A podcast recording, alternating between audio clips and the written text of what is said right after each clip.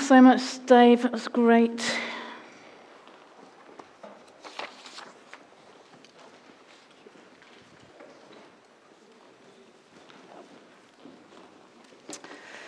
So, um, welcome if you're visiting on holidays um, this morning. It's really nice to see you.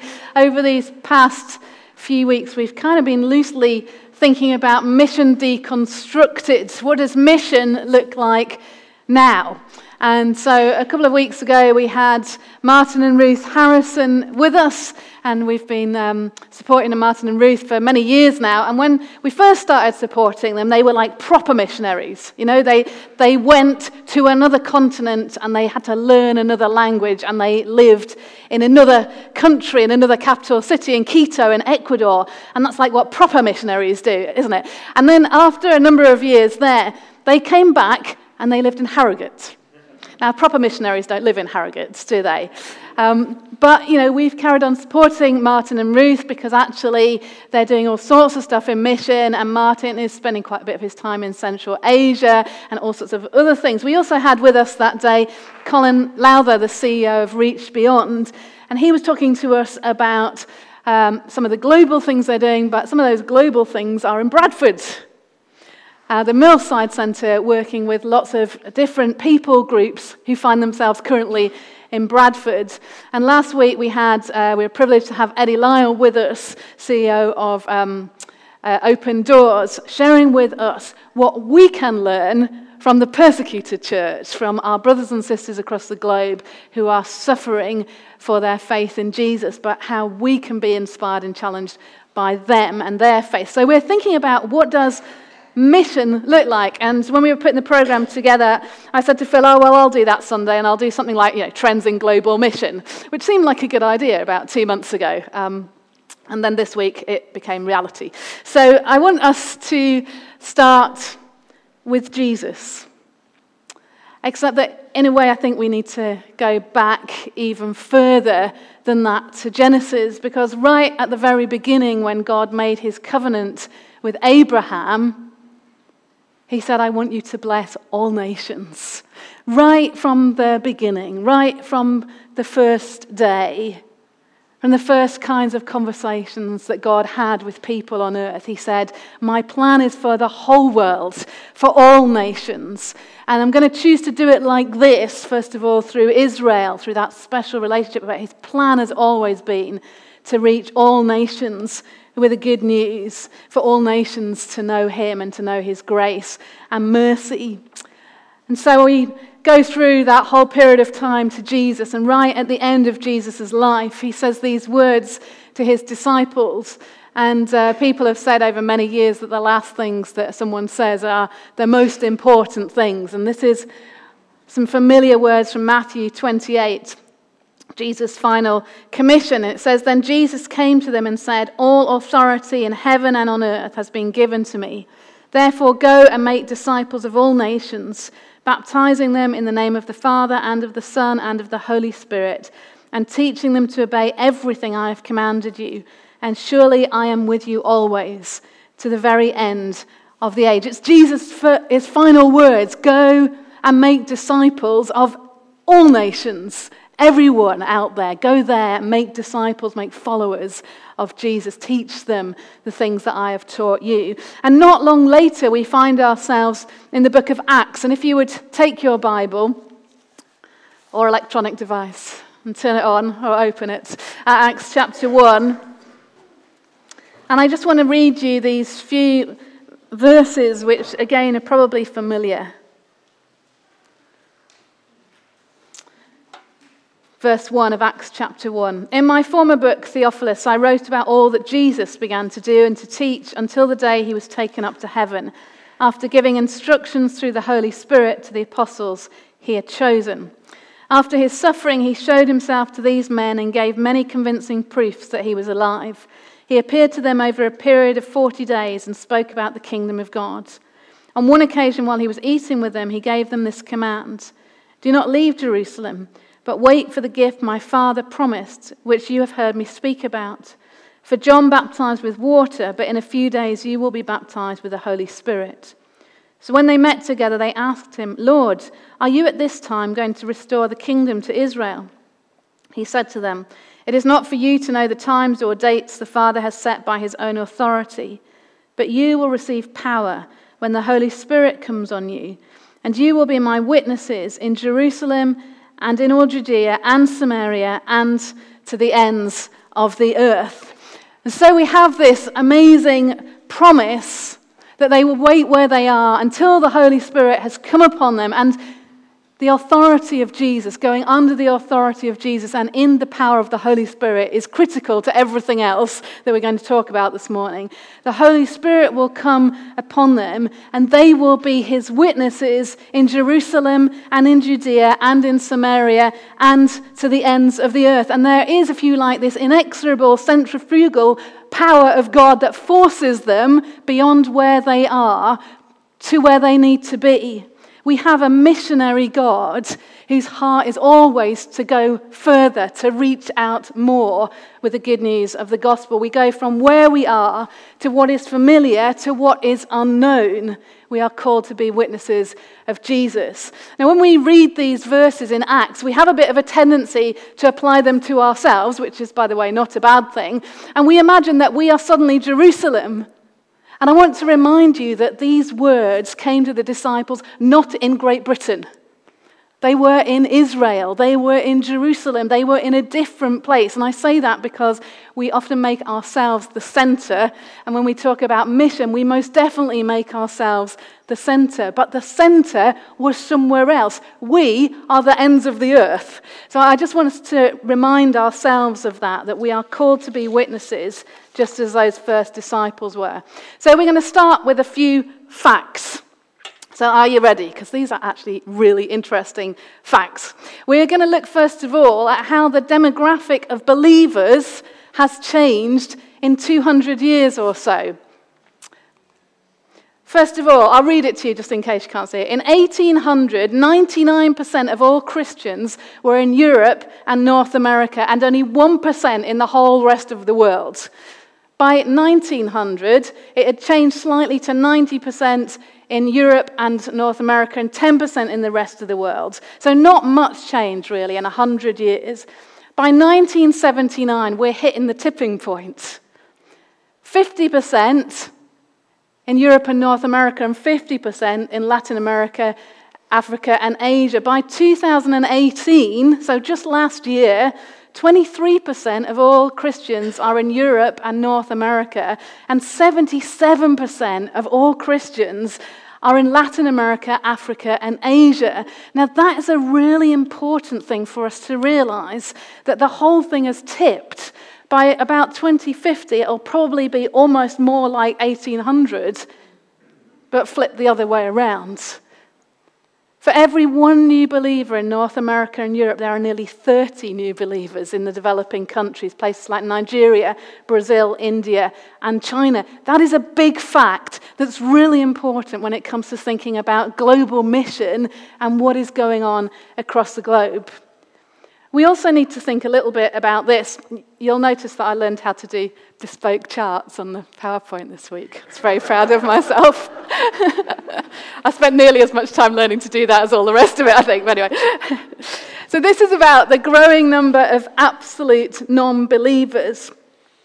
In 1900, it was roughly under 1 billion non believers in the world. By 1970, it was about 2.2 uh. By 2000, it was 4 billion. By 2018, it was 5 billion. By 2025, it's predicted to be 5.2 billion. And by 2050, we're talking about 6.1 billion absolute unbelievers in the world. There are more non Christians alive today than at any other time in the whole of human history. Now, a huge amount of that is because of the global population is just increasing at a huge rate. And if ever you follow some graphs about that, you'll see it steady, steady, steady, shung. and that's, of course, what's happening. And the greatest growth is happening in certain parts of the world. So it kind of makes sense, but we need to wake up. If ever we thought that mission was finished, it's totally the opposite of that. Totally the opposite. At the same time, the number of global missionaries, those who go cross cultural, change countries or change people groups in a significant manner to take the gospel has broadly plateaued. So in 2000 it was 420,000. By 2018 it was 440,000. So there's only a very small percentage of growth there. There's many, uh, sorry, much less people being sent into mission. There hasn't been the same growth as there has been in population. However, here is trend number one. There's quite a few of these, by the way. Trend number one is this the rise of non Western missionaries. Now, this is a brilliant thing. You know, the receivers, those who we sent missionaries to in the Victorian era and around that time, those countries and others are becoming the senders. So places like South Korea, Brazil, Nigeria, they are sending missionaries to other parts of the globe. And actually, that's really exciting because that's where the greatest percentage of believers are. It's where the church is growing like wildfire. The Holy Spirit is being poured out. There's nigh on revival in some of these places. And they are the ones who are saying, we're now Jerusalem, and we're sending people out into the rest of the globe. And boy, don't we need that in Europe at this point for those with real fire, real life to come into our culture and context with the good news of Jesus. So, trend number one is the rise of non Western missionaries. Trend number two is kind of linked to that, really, and it's an emphasis on partnership that we are working much more together. There's much greater cooperation and equality um, at the moment. So there's an importance of both West and Global South missions efforts. It's not that one of us should stop, it's that we should both do the things that are in front of us to do. Nor is it a kind of passing of the baton, but a cooperative, equal partnership. And at times before, it was very much something was set up, it, it stopped, they passed the baton on, and, and then it continued. That's not always a bad thing. But actually, that this sense of cooperation, working together so that everyone brings their best. This next one kind of sounds slightly patronizing, but I think you kind of understand what it means. And it may well change very soon anyway. It's often the West providing expertise, training, and innovation. I should probably say the developed nations there, really. And the global South providing manpower, people, cultural nearness, and zeal. You know, it's those strengths, whatever they happen to be, and those will be continually shifting. And so we have the emergence of international mission teams. I don't know how many of you were at the uh, Africa evening that we had, but I particularly recall Kathy talking about the team she was working with in Rwanda, the, all the different nationalities. And um, she spoke a little bit about the caricatures of all the different nationalities. I had a coffee with her a couple of weeks ago, and she was talking even more about the strengths. You know, that it was brilliant to have this nation because their strengths are this, and this other nation because their strengths are this. And actually, if you can work together, there is great power and strength in those different um, capacities that we bring to a team. So the trend is on partnership locally, where we are, and further afield in more mission. Really, this is a time for a new generation of people understanding what mission looks like. Short term mission is really important because of our global communications. So we can take skills that we have and we can take them into a different context and really make a difference. That's what Bridget does. Um, often in the summer, she goes for six weeks into a culture and context she understands with the skills that she has, and she takes them there and she helps train and teach, and then she comes back again. Our young people need short term mission because in their generation and time, no one signs up for anything for any length of time. They just don't. That's not how our culture is now. We don't have that same sense of duty of signing up for the long haul. No one expects to do the same job for their whole career anymore. That's just not normal. So, actually, people going to do short term mission helps them to see something differently, to gain perspective, to try something, and maybe in the sense of that, to have their minds shifted and ha- have a sense of the calling of God on their lives for something longer term. There's many opportunities for that. Costs are much lower than they used to be. Travel is much easier than it used to be. In the biographies I read growing up as a teenager, you got on a boat with your whole family, and you were lucky if any of you were still alive by the time you got to the country that you were heading for. No one ever expected you to come back. That is not our current reality in the main. Things are different now.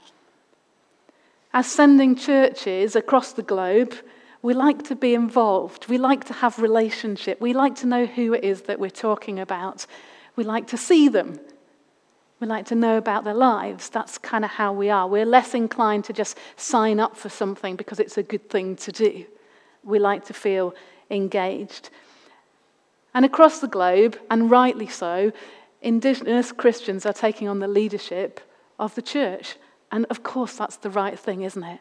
So if they want help and support, they can ask. And it's not that kind of putting ourselves upon other people. The third trend comes out of this. This is the 1040 window, pretty much the kind of more the coloured bit, really, the top bit. The 1040 window was a term that was coined in 1990, and I recall that coming onto our conversations when I was in college. It's the areas located between the 10 degrees and 40 degrees north of the equator. This is the area of the globe where there is the highest level of socio-economic challenges and least access to the Christian message and Christian resources on the planet. So you put those two things together, and there is something very serious going on in those 30 degrees. Roughly two thirds of the world population lives between 10 and 40 degrees north of the equator. Two thirds of the world's population. Many of the governments in the countries that you see on this map are either officially or unofficially opposed to Christian work of any kind within the borders of their nations. We are talking here about 5.11 billion individuals. We are talking about 8,716 distinct people groups. We are talking about the 68.7% of the population, just over 3 billion people, who are considered unreached. These are really staggering statistics just in that coloured bit of the globe there. At the same time, these lands are those that have huge historical and biblical significance. Nearly everything you read about in here happens in that 1040 window. I don't know if that's a surprise or not. It is the least evangelized. It has the most unreached peoples and the huge mega cities of over 1 million people. Those nations are dominated by Islam, Hinduism, and Buddhism, and most of the world's poor live in those lands. And beyond that, it seems that it is a spiritual stronghold that there is something more than just the context of poverty or urbanization or aggressive politics. There is something of a spiritual stronghold over that area of our globe. So it is about going and giving and all those things, but it's also about prayer, about something beyond ourselves. So, trend three is this increasing persecution, especially in this area. Now, Eddie wasn't speaking about this last week, but the coloured countries on there are those that are on the World Watch List. There's 50 countries that are named on the World Watch List every year. The data is processed in a particularly um, efficient manner to make sure that it's right every year. It's about threat and it's about actual persecution, torture, imprisonment, death. It's about all of those things together. A few years ago, you could get into the top 50, and actually, it appeared that it wasn't maybe quite so bad from the outside. Now, the difference between number one and number 50 is ever narrowing, and there's probably another 50 countries that could easily be on that list because persecution across the globe is increasing almost every day. It is getting harder and harder in more and more countries to follow Jesus. And so that is one of the things that we have to understand when we think about mission globally. Trend four is this more Muslims are coming to know Jesus than at any other time in history. All right, so it's not all bad news. It's not all bad news. There are more Muslim believers who name Jesus as Savior and Lord than at any other time in history or all the other people put together. Because God is on the move. Because even as things ramp up against people who trust Jesus, Jesus is on the move. And that's just absolutely thrilling, isn't it? We have heard stories of uh, those who are devoutly seeking, who've had the revelation of Jesus to them in dreams and visions. I was talking to Barry this morning after the 9.15 and he was telling me about that sort of things going on in burnley. You know it's not just over there. Although it kind of is over there when it's burnley isn't it? But it's kind of like not over there there. It's kind of the near over there. You know, we shouldn't feel afraid of what is going on. We should just be observant of what is going on. Because Jesus wants everyone, every one of those 5.11 billion individuals who live in this 1040 window are known to him, are valued by him. They are not just a big, big number, they are individual people who need to know the love and grace of Jesus Christ. And that's what's happening. And so we see that more and more. And those stories, which used to have a story, got a whole book to it, well, there's so many of those stories now. It's amazing. Here's a fact for you the New Testament has been translated into the mother tongue of about 93% of the world's population. However, the remaining approximately 7% will require about 1,575 new translations. So we have a look at it here. There are about 563 Bibles, that's in lang- whole Bibles in different languages. There's about 1,334 New Testaments, about just over a thousand portions of Scripture. But that leaves nearly 4,000 people, languages, where there's nothing there's no scripture. There is not one scripture, or maybe there's just one, that is translated. If you look at that in terms of the number of speakers, that means about over 5 billion people can have access to a Bible. So that's amazing, actually, isn't it? 658 million New Testaments, about 280 million portions. But again, nearly 500 million people that have no Bible in their language at all. I want to commend people like Wycliffe and other mission organizations who have consistently, at great cost and personal risk, said, We are going to translate the Bible. And more often than not, when they've got there, there is no language written. They've mostly had to find out what the language is, write it down, and learn it in order to actually even put it. It's not like taking this and saying, oh, I'll translate it into French. There is no, no French. You know, they're having to write it all down. It's, it's a huge undertaking. And what they have achieved is utterly phenomenal. And we should thank God that you know, five billion people get to have the scriptures in their language. But you know, this ties into another trend across the globe, and it's this it's about oral witness. About 60% of the world are oral learners, and only about 40% book learners. And so we need more audio scriptures, more storytelling, more non book training. But you know what? About as, um, as much as 70% of the global population prefers non literate forms of communication. This includes my two children, by the way. It includes a large number of literate and even highly educated people in the global north as well as the global south. Missionaries are turning to audio and video resources rather than to print to share with people who cannot, will not, or prefer not, that's my children, to read. So, at the same time as we have this growing sense that have we ever going to get to the end of all these portions of the Bible, we have this um, availability of technology that allows for audio, for video. You know, many of you probably have heard of the Jesus film. That um, people like Heidi Baker are taking around parts of Africa, particularly, but also into India. And they just set up a big screen and they show this film about Jesus, and literally thousands of people are coming to know Jesus.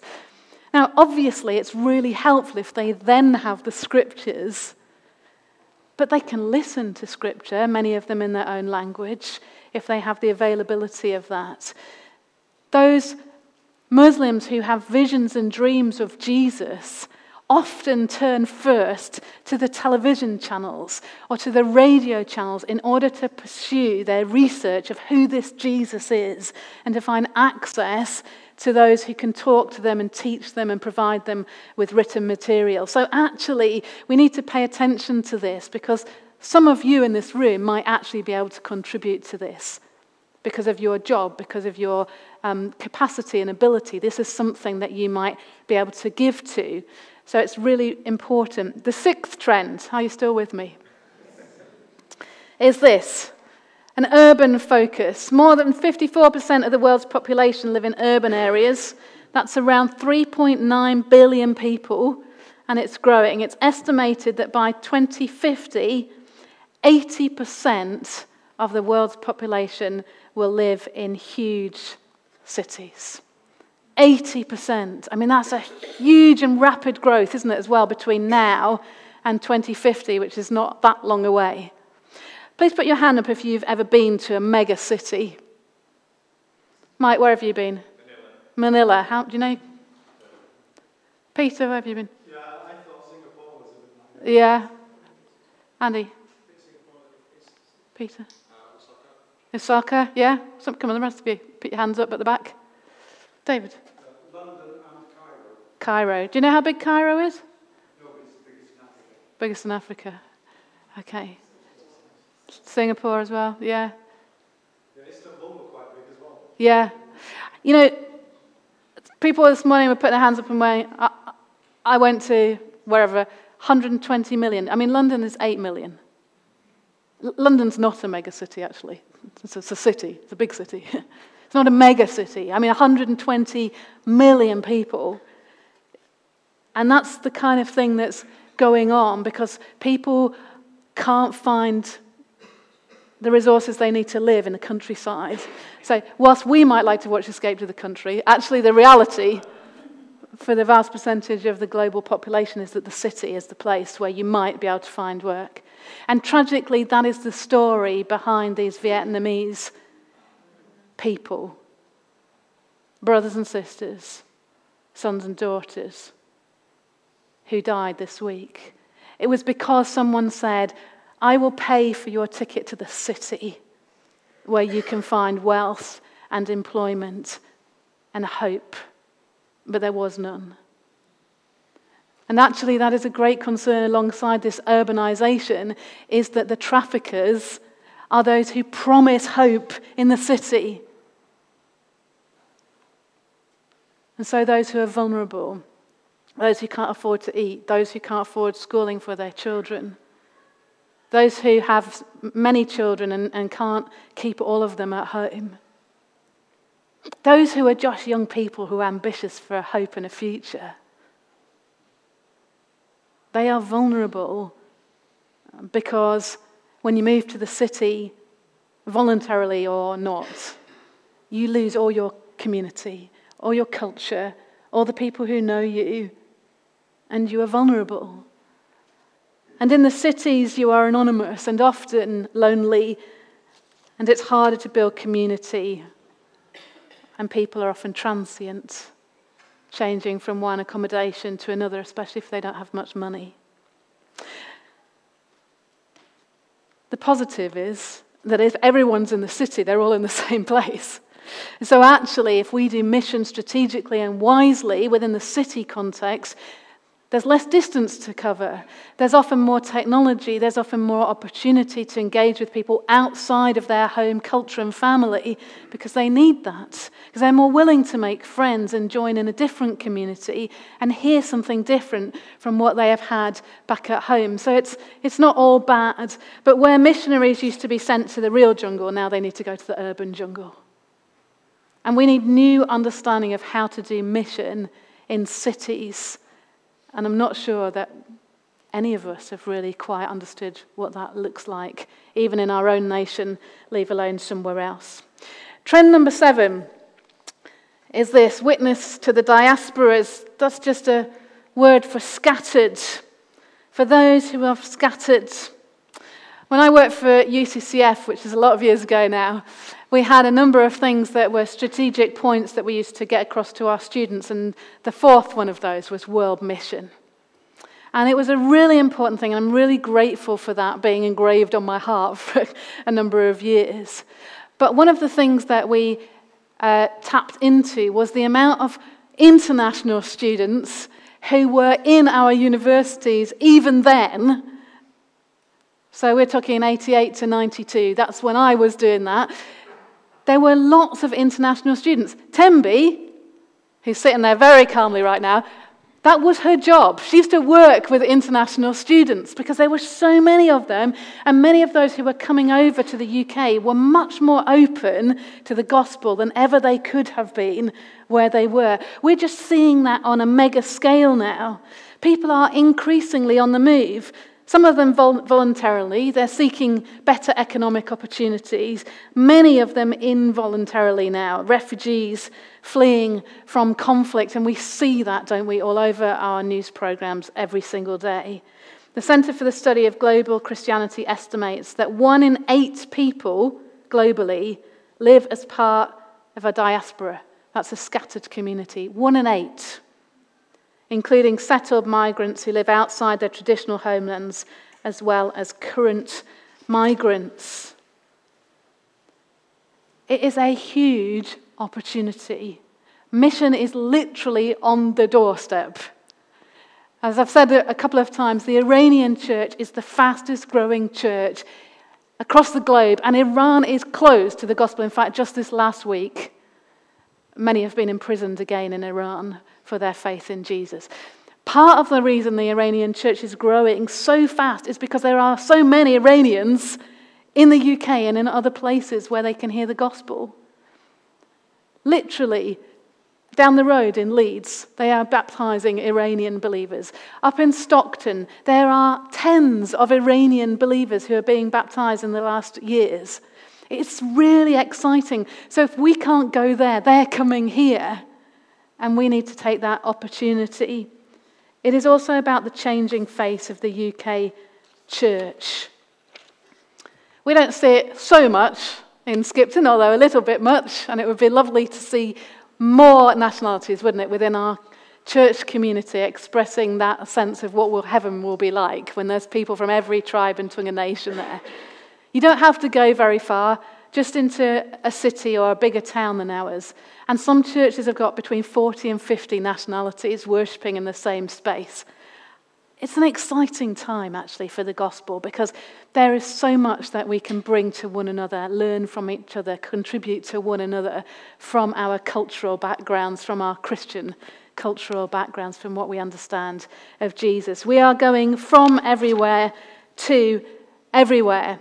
Trend number eight there's not too many more to go. There is a witness through the global economy. There is an opportunity for Christian professionals to go to areas that we would never be able to access as missionaries. And in fact, a lot of mission organizations now take people who are professionals in a certain area of their lives because they can have access into the country. And if you write missionary in your passport, not happening. You know, there's. Uh, opportunities in places like Dubai, if you fancy going somewhere a bit warmer for the winter.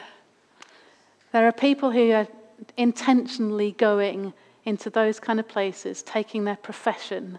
We need to pray for those people.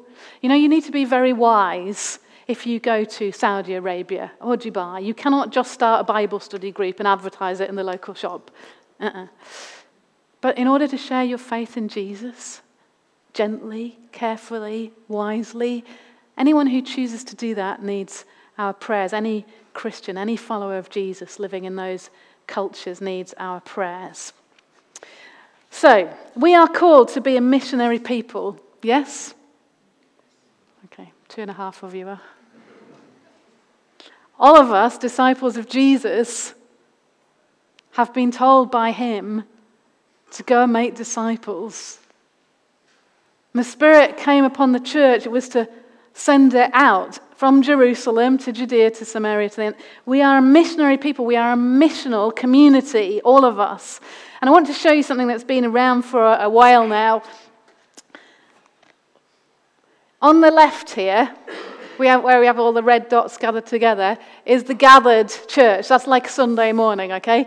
And on the right here, where you have all the red dots everywhere between all the grey dots, that's like, you know, most people's Monday to Saturday. That's when you're scattered.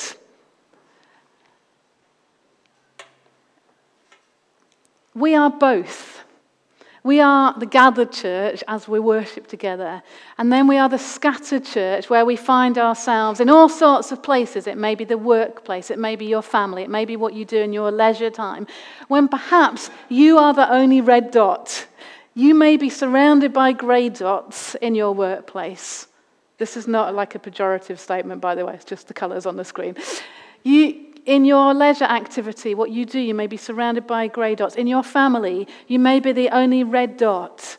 This is the church scattered. We are missionary people here in Skipton Baptist Church, whichever church you come from. We have opportunities together as the gathered church. So we do CAP as the gathered church, we do food bank as the gathered church, messy hands, lunch club, whatever. Those are things we kind of do as the gathered church. But a majority of your time is spent scattered. And trend number nine is this recognizing the opportunities that are available to you.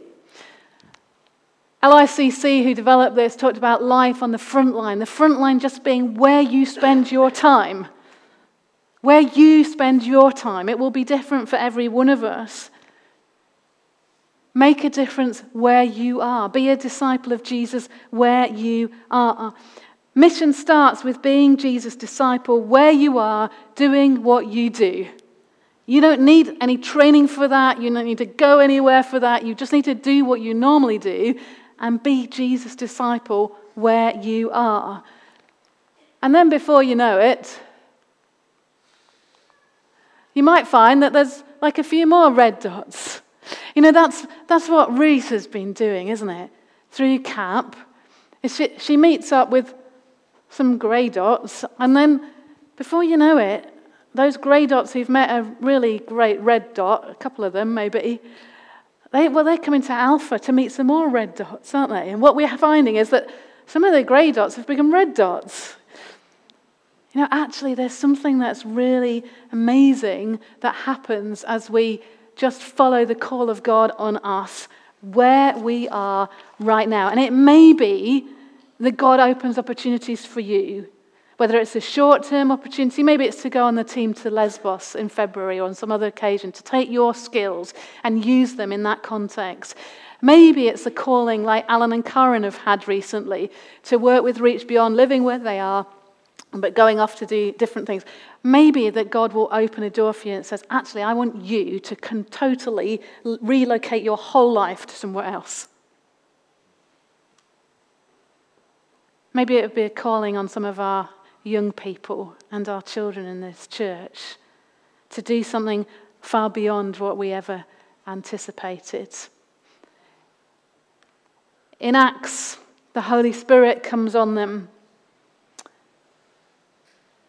and they start to go from Jerusalem, from that preach in the marketplace, out into Judea and to Samaria, where they don't even like the people, and to the ends of the earth. And maybe your calling will be to Jerusalem, to the place that's safe, in effect. Or maybe it'll be a little bit more than that to Judea. Maybe God will use you amongst people that you actually struggle with. Maybe you don't even like them that much, but, but God takes you there. Maybe it will be the ends of the earth. But you know what? At the same time, God is doing this.